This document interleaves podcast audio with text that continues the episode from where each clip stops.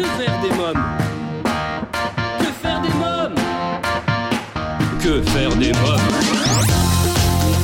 Que faire des mômes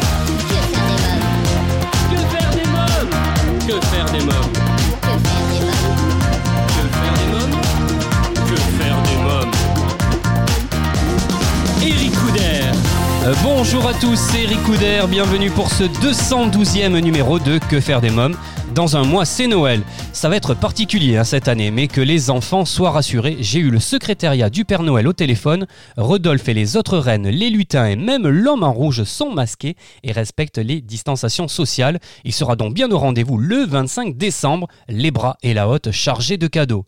Mais à nous tous, petits et grands, de bien respecter les règles jusque-là pour que le Premier ministre ne nous envoie pas le père fouettard à sa place. Bon, ben c'est pas tout, mais il faut que j'y aille moi, parce que je n'ai pas de secrétaire, pas de lutin et pas de reine pour m'emmener au studio.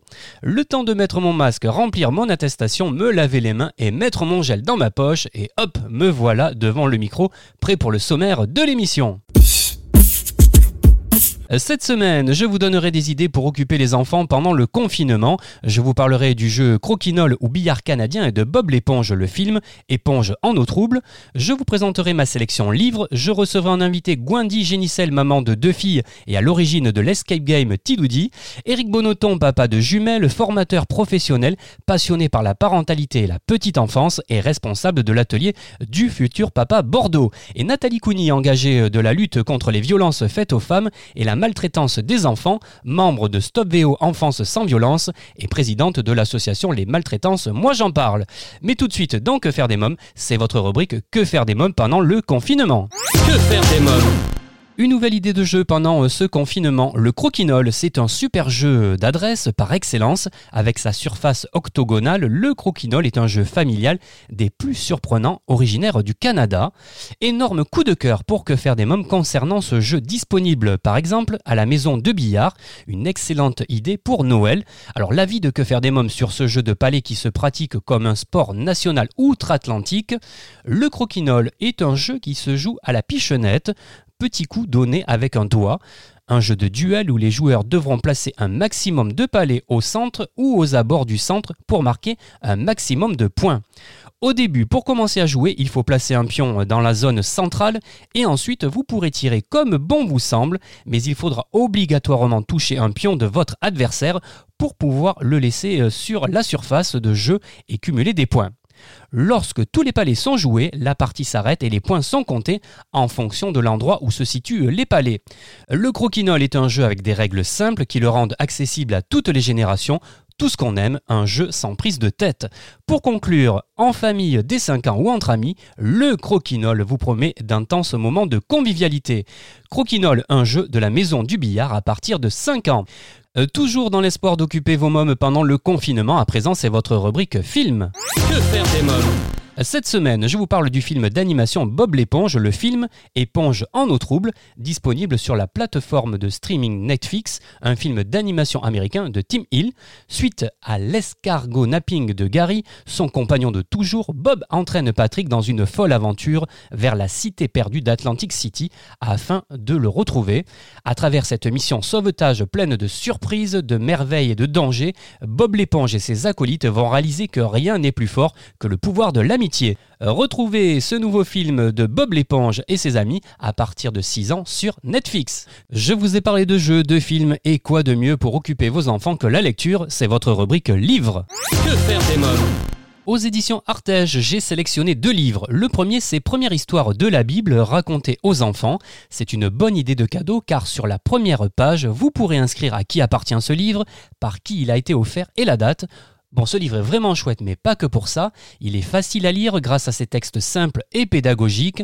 Les illustrations sont très sympas, mais en plus, vos mômes pourront y découvrir les plus belles histoires de la Bible. Si vous cherchez un moyen ludique et agréable de faire connaître aux jeunes enfants entre 2 et 4 ans les merveilles de la parole de Dieu, ne cherchez pas plus loin. Vous y découvrirez 27 des récits les plus connus de la Bible, de la création au premier temps euh, de l'Église. Bref, un livre idéal pour euh, poursuivre l'éveil à la foi des tout petits. Toujours aux éditions Artege, mon livre de bain magique, L'Arche de Noé. Voilà de quoi occuper vos enfants pendant le bain. L'histoire, alors que Noé et sa famille s'occupaient des animaux, Dieu prit soin d'eux.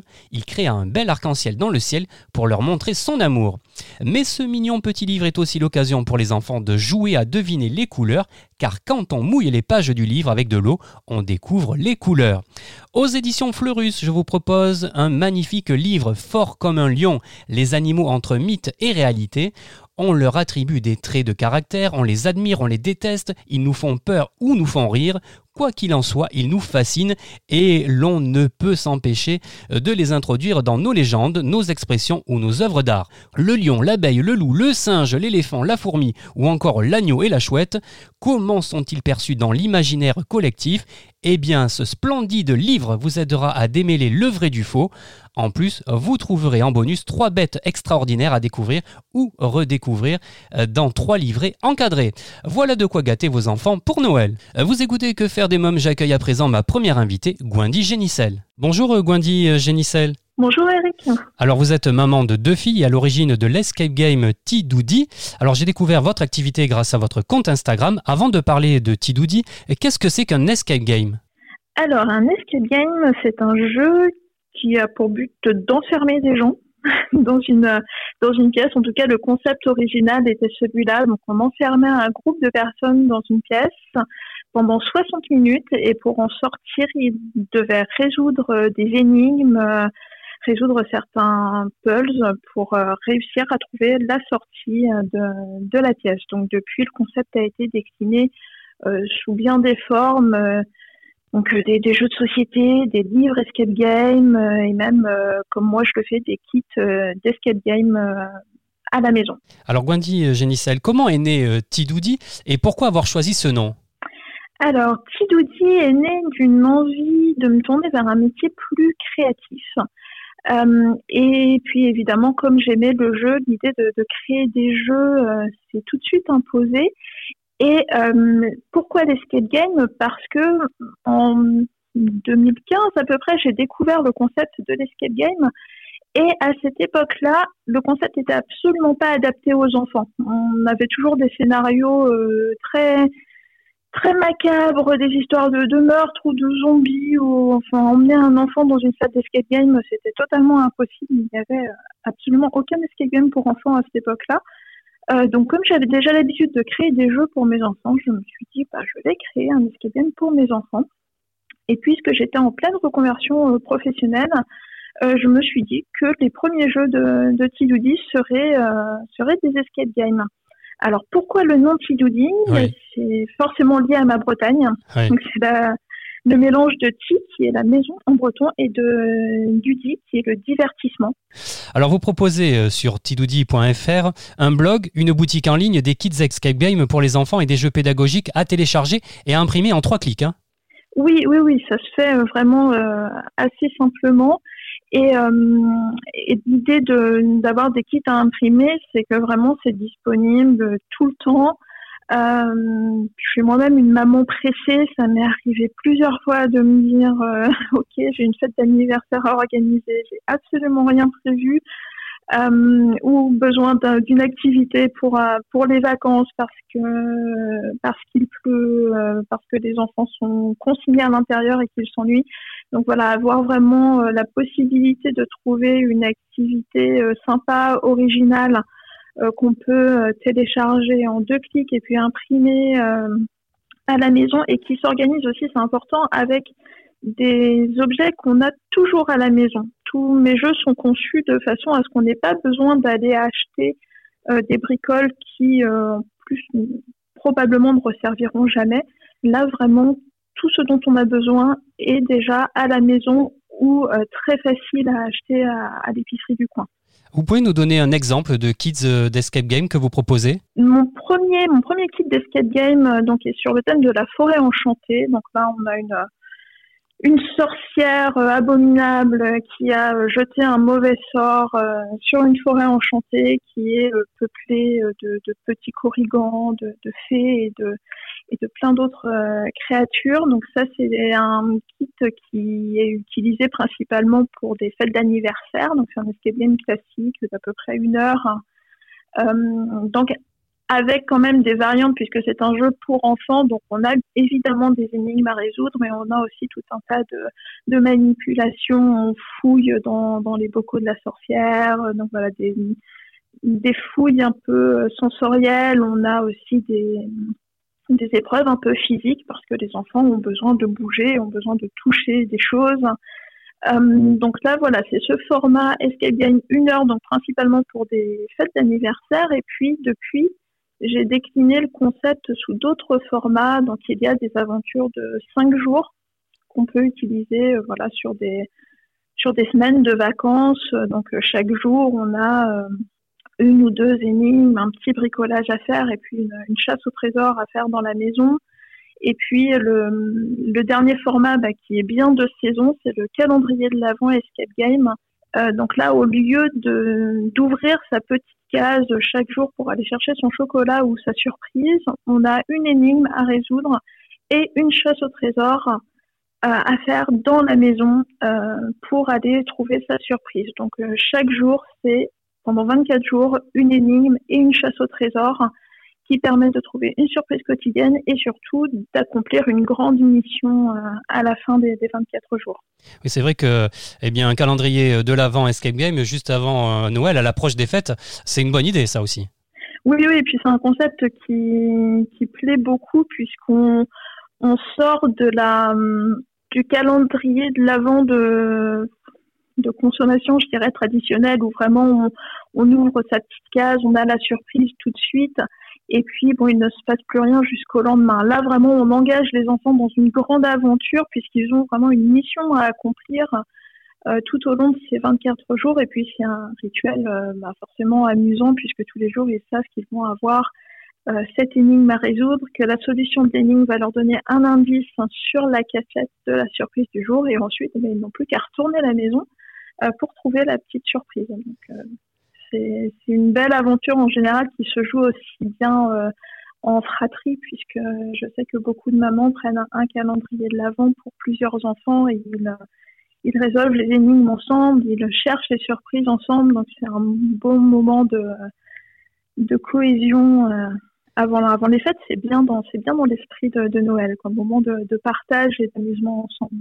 Euh, Gwendy Génicel, en tout cas, j'invite nos auditeurs qui souhaiteraient en savoir davantage à vous suivre sur votre Instagram et à se rendre sur votre site internet tidoudi.fr. Merci Gwendy Génicel, merci beaucoup. Merci Eric. Euh, vous écoutez Que faire des mômes, je reçois à présent Eric Bonneton. Bonjour Eric Bonneton. Bonjour Eric Couder.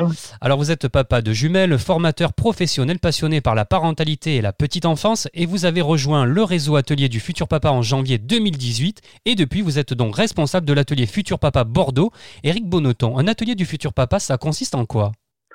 Alors un atelier du Futur Papa, ça consiste à accueillir les futurs et les nouveaux papas et à leur donner les outils nécessaires pour appréhender au mieux l'arrivée de leur premier enfant, voire le second s'il y a eu un écart assez grand entre le premier et le deuxième. Comment se déroule par exemple un atelier Futur Papa? Alors, il y a deux formules pour les ateliers collectifs. Euh, donc, ça se déroule le samedi. Euh, il y a l'atelier qui est la méthode Papa Expert qui se déroule sur la journée entière de 9h à 17h30 environ, où là, les papas vont vont être entre mes mains et euh, nous allons aborder la parentalité positive, la vie de couple avant et après bébé, les gestes du quotidien, la prévention des risques et aussi les trucs et astuces de papa bienveillant. Et donc moi avec mes jumelles, je pense que l'expérience est très très très enrichissante pour les futurs papas. Et on y inclut dedans les gestes du quotidien qui durent deux heures où là les papas apprennent à changer le bébé, à l'habiller, à lui donner le bain, à faire les soins nécessaires à l'enfant et euh, tous les petits euh, tous les petits trucs style vitamines, euh, nettoyage des yeux, etc. là qui prennent environ deux heures. quel est le geste le plus redouté par les papas? Est-ce que c'est changer les couches par exemple? Alors tout dépend. Là, j'ai ce week-end, j'ai eu euh, quatre papas formidables qui sont venus à un atelier pour cause sanitaire on réduit. Hein, ce j'ai voilà. Et euh, oui, ils, ils, appréhendaient surtout le comment tenir l'enfant en toute sécurité, comment le changer, le body. Alors le body, c'est toujours le, la, la, petite pièce c'est un peu compliqué pour les papas. Et euh, les soins aussi, comment euh, faire les soins euh, en toute sécurité pour l'enfant.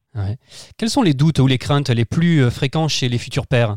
La peur de mal faire, la peur de pas être à la hauteur et de surtout d'avoir des reproches et que ça, ça, ça génère chez le couple des tensions qui n'existent pas alors qu'ils sont que deux en fait dans leur couple. Éric Bonneton, quels sont les retours des papas et des familles qui ont participé à vos ateliers? Euh, je n'ai que des retours positifs. J'ai des recommandations de papa euh, qui sont mis sur Google aussi, euh, voilà. Et quand on leur demande, de, quand je leur demande leur avis à la fin de l'atelier, je n'ai que des retours positifs et même par vidéo aussi que je fais à la fin de l'atelier. Ils sont tous très contents, ils en parlent autour d'eux et c'est ça qui est, magnifique et merveilleux en fait. Eric Bonneton, qu'est-ce que vous aurez envie de rajouter pour donner envie à nos auditeurs de venir participer à un atelier? Ben, moi, je les encourage à, aller voir les avis des futurs papas qui sont venus déjà, et euh, je les encourage aussi à me contacter pour euh, même des renseignements et qui viennent en toute sécurité. On ne juge pas dans l'atelier du futur papa, on, on, conseille, on donne des outils et on, on les encourage à, à, être dans la bienveillance pour justement réussir leur paternité. Et avec le congé paternité qui a été allongé, il faut profiter de cet atelier justement pour profiter des, bons moments avec son enfant pendant ce congé paternité. En tout cas, j'invite tous les futurs papas du côté de Bordeaux qui seraient intéressés par vos ateliers à se rendre sur votre site, Atelier du futur papa. Merci Eric Bonneton, merci beaucoup. Merci Eric Couder et belle journée à vous. Euh, que faire des mômes continue, je reçois à présent Nathalie Couni. Bonjour Nathalie Couni. Bonjour Eric. Alors vous êtes écrivain, artiste peintre, engagé dans la lutte contre les violences faites aux femmes et la maltraitance des enfants. Vous êtes notamment membre de Stop VO, Enfance sans violence. Depuis septembre 2020, vous êtes présidente de l'association Les maltraitances, moi j'en parle. Alors justement, comment parler des maltraitances faites aux enfants? Comment aborder ce sujet en famille par exemple? Alors en fait, euh, c'est beaucoup plus simple qu'on croit parce que je pense que les, adultes se mettent des barrières. Euh, pour pour pas parler soit des maltraitances, soit de la sexualité euh, à des enfants. Et en fait, il faut leur, euh, il faut aller au devant déjà parce qu'il y a trop d'enfants qui sont en souffrance. Et les prévenir, c'est important. Il faut qu'ils sachent euh, ce que sont les maltraitances, notamment les violences sexuelles. Donc, il faut leur en parler avec des mots adaptés à leur âge. Ça, c'est important. Mais il faut le faire parce qu'en France, il y a plus de 300 000 enfants, par exemple, qui bénéficient d'une mesure de protection. Donc, ça veut dire combien qu'on ne sait pas, qu'on ignore. Donc c'est important de, leur parler parce qu'ils sont les principaux concernés. C'est eux qui subissent le plus grand nombre de maltraitances en France, que ce soit bien sûr physique, psychologique ou sexuelle. À quel âge on peut en parler justement? Les enfants à partir de quel âge? Bah nous, on est, euh, on commence vers le CE2. Je pense que le primaire c'est un bon âge. Euh, vu que les, enfants euh, touchés sont, il faut savoir que la moyenne d'âge les agressions sexuelles sur mineurs, c'est 10 ans. Donc je pense qu'il faut commencer par le primaire et aller, euh, on va du, CE2 jusqu'au collège, euh, pour les sensibiliser. Et on s'aperçoit, parce qu'on l'a déjà fait à titre indépendant avant de créer l'association, auprès de 450 enfants euh, qui ne connaissent absolument pas leurs droits. Ils ne savent absolument pas ce que sont les maltraitances dans leur ensemble et surtout les violences sexuelles. On a eu des cas qui se sont révélés pendant nos interventions. Et ils sont très concentrés, très concernés parce que justement, ils sont les premiers acteurs, si je puis dire, entre guillemets, de, de la maltraitance en France. Alors le 20 novembre dernier, c'était la journée mondiale de défense et de promotion des droits de l'enfant. Cette journée internationale est un moment privilégié pour se rendre compte des nombreuses injustices perpétrées euh, contre les enfants dans le monde. Nathalie Couni, les maltraitances faites aux enfants, vous en faites un combat de chaque jour. Vous n'attendez pas cette journée pour aller au front. Quelles sont les différentes actions que vous menez au travers de votre association? Les maltraitances, moi j'en parle. Alors le 20, déjà, nous sommes allés euh, à Auvers-sur-Oise, invité par la mère. Euh, donc on est intervenu pour euh, sensibiliser les enfants assez rapidement parce qu'on a on est passé sur 11 classes et on a surtout distribué un dépliant euh, qui relate les, les, différentes formes de maltraitance et les droits des enfants. A on incite les enfants à le donner à leurs parents évidemment aussi. Euh, donc on fait des interventions dans les écoles et les collèges Et en dehors de ça, on a fait un clip aussi et du compte sans violence pour informer sur les violences éducatives ordinaires qui sont interdites depuis le, mois de juillet 2019. Et ça, les gens ne le savent pas encore, les parents, les enfants encore moins. Et puis, on, a d'autres projets euh, de faire un court métrage animé. Enfin voilà. Mais en fait, tout ce qui s'adresse directement aux enfants, nous, c'est notre euh, objectif, c'est d'aller à la rencontre des enfants, de leur parler, de les sensibiliser. Et plus euh, ça se saura aussi, plus je pense ça responsabilisera aussi euh, les parents maltraitants. Vous me parliez du clip Éducant sans violence, c'est un clip impactant, réaliste et efficace, mais vous êtes aussi euh, également, il y a un film, c'est Slalom, puisque vous êtes partenaire, l'association est, partenaire, hein. voilà, du film de Charlène Favier, hein, c'est ça hein Voilà, c'est ça, c'est un film qui se passe dans le milieu du sport, qui, qui parle de l'emprise et des violences sexuelles on en a beaucoup entendu parler récemment et donc euh, on s'est associé tout de suite à ce beau projet. Euh, il y a un déni général euh, dans cette société qui consiste à croire que tous les parents sont des bons parents, que les maltraitances existent, mais on, ne peut pas les voir, on ne peut pas les entendre. Donc il faut absolument sortir de ce déni, protéger les enfants, parce que toutes les violences, qu'elles soient physiques, psychologiques et psychologiques aussi, il faut le savoir, l'humiliation, rabaisser un enfant, faire du chantage, toutes les violences auront une conséquence à l'âge adulte sur l'enfant et parfois très grave. Vous pouvez nous en dire un peu plus sur les programmes d'intervention que vous proposez justement à travers euh, l'association Les Maltraitances Moi J'en Parle? Oui, alors on a créé un programme euh, adapté aux enfants euh, en deux parties. une partie sur les maltraitances, donc on explique les différentes formes, comment les repérer, comment repérer un enfant maltraité à qui en parler, surtout pourquoi le silence. Euh, et les enfants, je peux vous dire, sont très concernés, ont beaucoup de questions.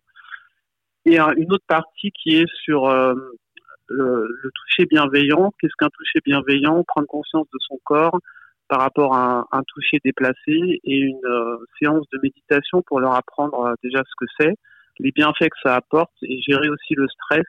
On sait que les enfants sont des éponges et la période actuelle favorise aussi euh, euh, l'augmentation du stress chez les enfants. Donc on leur apprend la, par la respiration euh, comment euh, retrouver un calme et, ça a beaucoup de bénéfices. Ça s'est déjà fait dans, dans, quelques pays et c'est quelque chose qu'on devrait mettre en place, euh, je pense, dans les écoles de façon plus large en fait. Voilà donc on sensibilise à peu près 300 enfants sur trois jours, donc c'est quand même pas mal. Alors Nathalie Cougny, est-ce que le confinement que nous vivons aujourd'hui accentue les facteurs de maltraitance sur les enfants? Bah écoutez, euh, il y a un chiffre euh, qui, euh, doit parler à tout le monde, c'est que lors du premier confinement, il y a eu plus de 89% d'appels par rapport à 2019 au 119. Donc en fait, ça montre la partie cachée des maltraitants, c'est-à-dire que les enfants ont beaucoup appelé à cette période-là eux-mêmes donc ça révèle vraiment euh, l'ampleur de, de, ce fléau. Euh, et puis euh, en temps normal, voilà, les enfants n'appellent pas. Ou, et là, je pense qu'il y en a beaucoup qui ont subi des maltraitances et qui étaient dans un, moment très difficile. Il y a beaucoup d'enfants qui ont appelé le 119. Donc ça montre la partie cachée en fait de la maltraitance qui est énorme et qui n'est pas connue du grand public. C'est que ça se passe dans beaucoup de familles et euh, il faut aussi sortir de, de ce déni, de se, de se dire qu'il n'y a pas de parents maltraitants, que les parents sont forcément des bons parents, c'est faux. Tous les jours dans la presse, il y a des exemples qui nous montrent des actes de barbarie aussi. Et il faut euh, aussi se dire que c'est mieux qu'un enfant soit sorti de sa famille et pris en charge plutôt que de le laisser euh, dans sa souffrance. Donc il faut pas, il faut signaler les enfants il faut pas euh, rester aveugle et fermer les yeux. Euh, il faut vraiment se poser des questions, que chacun fasse attention à ça. Alors, si nous sommes victimes ou témoins de violences sur mineurs, que devons-nous faire? Alors bon, déjà il y a le 119 qui est le numéro national d'enfance euh, en danger, qui est anonyme et gratuit, 24 heures sur 24. Sinon, on peut appeler le 17 la police évidemment, une association, en parler à un médecin, au, au, département aussi qui ont des, des secteurs spécifiques pour ça. Il y a, plusieurs moyens quand même euh, de contacter euh, des, personnes spécialisées. Le 119, après, il, il oriente les personnes vers les, endroits spécifiques pour ça. Donc il ne faut pas hésiter à appeler. Il vaut mieux appeler pour rien que de ne pas appeler. Il ne faut pas rester avec un doute. Quand on a un doute, c'est qu'il se passe quelque chose déjà. Oui. Alors euh, Nathalie Cougny, pour les auditeurs qui souhaiteraient soutenir votre association, les maltraitances, moi j'en parle, par quels moyens peuvent-ils le faire? Alors oui, on a besoin de dons. C'est important parce qu'on a quand même un, fonctionnement important. Donc en fait, il faut aller sur le site euh, www.les-maltraitance moi j'en parle.fr il y a une page spécifique, on peut devenir membre, membre actif, on va mettre en place euh, par la suite d'autres actions et bien sûr faire un don, chaque don compte parce que euh, bah, on a un budget de fonctionnement et euh, voilà, on est pour l'instant on cherche des dons, des subventions, des partenaires aussi qui veulent se joindre à nous sur des projets à l'année. Les partenaires, c'est des bénévoles également? Les partenaires, non, ça peut être des entreprises, euh, qui, veulent s'engager avec nous euh, et qui euh, apportent un financement. on a des contreparties en échange de visibilité de communication et qui nous aident à mettre en place les programmes. On en a déjà plusieurs de prévus dans des écoles en 2021. Et donc voilà, donc on peut être partenaire pour des actions particulières, précises. Enfin voilà, il y a plusieurs projets en cours, mais surtout les interventions dans les écoles, c'est ce qui nous paraît le, plus important parce qu'on touche d'emblée beaucoup d'enfants. Euh, Nathalie Cougny, ça fait plusieurs années maintenant euh, que je vous connais, que je vous vois vous battre euh, régulièrement justement pour ces causes. Est-ce qu'aujourd'hui, en 2020, les choses ont vraiment bougé? Est-ce qu'il y a eu un changement? On en parle, on en parle davantage, ça c'est sûr. Et quand on regarde les études qui sont faites, notamment par l'ONPE, on constate que les maltraitances sont toujours en augmentation. Ah oui. Euh, avec des, des, facteurs qui les augmentent comme le, le virus notamment. Hein. les enfants sont directement impactés chez eux, même des parents euh, qui d'ordinaire ne sont pas violents euh, ont dit qu'ils avaient dépassé des limites à cause du confinement et du stress qui, qui, qui, qui, se véhicule autour de ça. Donc voilà, c'est compliqué, mais il faut se mettre à la place de l'enfant. Un enfant, c'est pas un adulte. Il raisonne pas comme nous, il voit pas les choses comme nous. Donc, il faut se mettre à son niveau, lui expliquer les choses, toujours le rassurer. Un, enfant a besoin de sécurité et aussi expliquer. Il suffit pas de, il s'agit pas de pas dire la vérité sur euh, ce qui nous entoure aujourd'hui. Un enfant, il a besoin de comprendre, euh, de se sentir rassuré, de pas culpabiliser. Donc, il faut toujours dire la vérité avec des mots adaptés, simples, euh, même sur ce qui se passe en ce moment, qui est quand même très particulier pour tout le monde et les enfants sont forcément impactés. Il y, a, des personnes qui vont perdre leur emploi, qui sont dans un état de, stress, qui n'ont pas de projet euh, d'avenir pour l'instant. ça, forcément, les enfants ressentent les choses beaucoup, donc il faut leur expliquer, c'est important. En tout cas, si j'ai bien compris, le mot important qu'il faut retenir, c'est la prévention. On est d'accord hein? Ah bah, La prévention en France auprès des enfants, il n'y en a pas beaucoup. Euh, et euh, alors que le coût social euh, des, des, des maltraitants, c'est euh, autour de 10 milliards, je crois. Donc si on mettait un peu d'argent dans la prévention, je pense que ça limiterait le coût social de, de, prise en charge après. Et ça, ça permettrait à, à plein d'enfants, je pense, de sortir de cette violence quotidienne pour certains. Il faut absolument faire de la prévention. Alors Nathalie Cougny, je rappelle que vous êtes présidente de l'association Les Maltraitances, moi j'en parle. merci Nathalie Cougny. Merci beaucoup Eric. Et eh bien voilà, votre émission Que faire des mômes pour aujourd'hui, c'est terminé. Si vous avez aimé euh, cette émission, je vous invite à vous abonner à notre podcast et à nous suivre sur les réseaux sociaux. Merci pour votre fidélité, à la semaine prochaine. Bye bye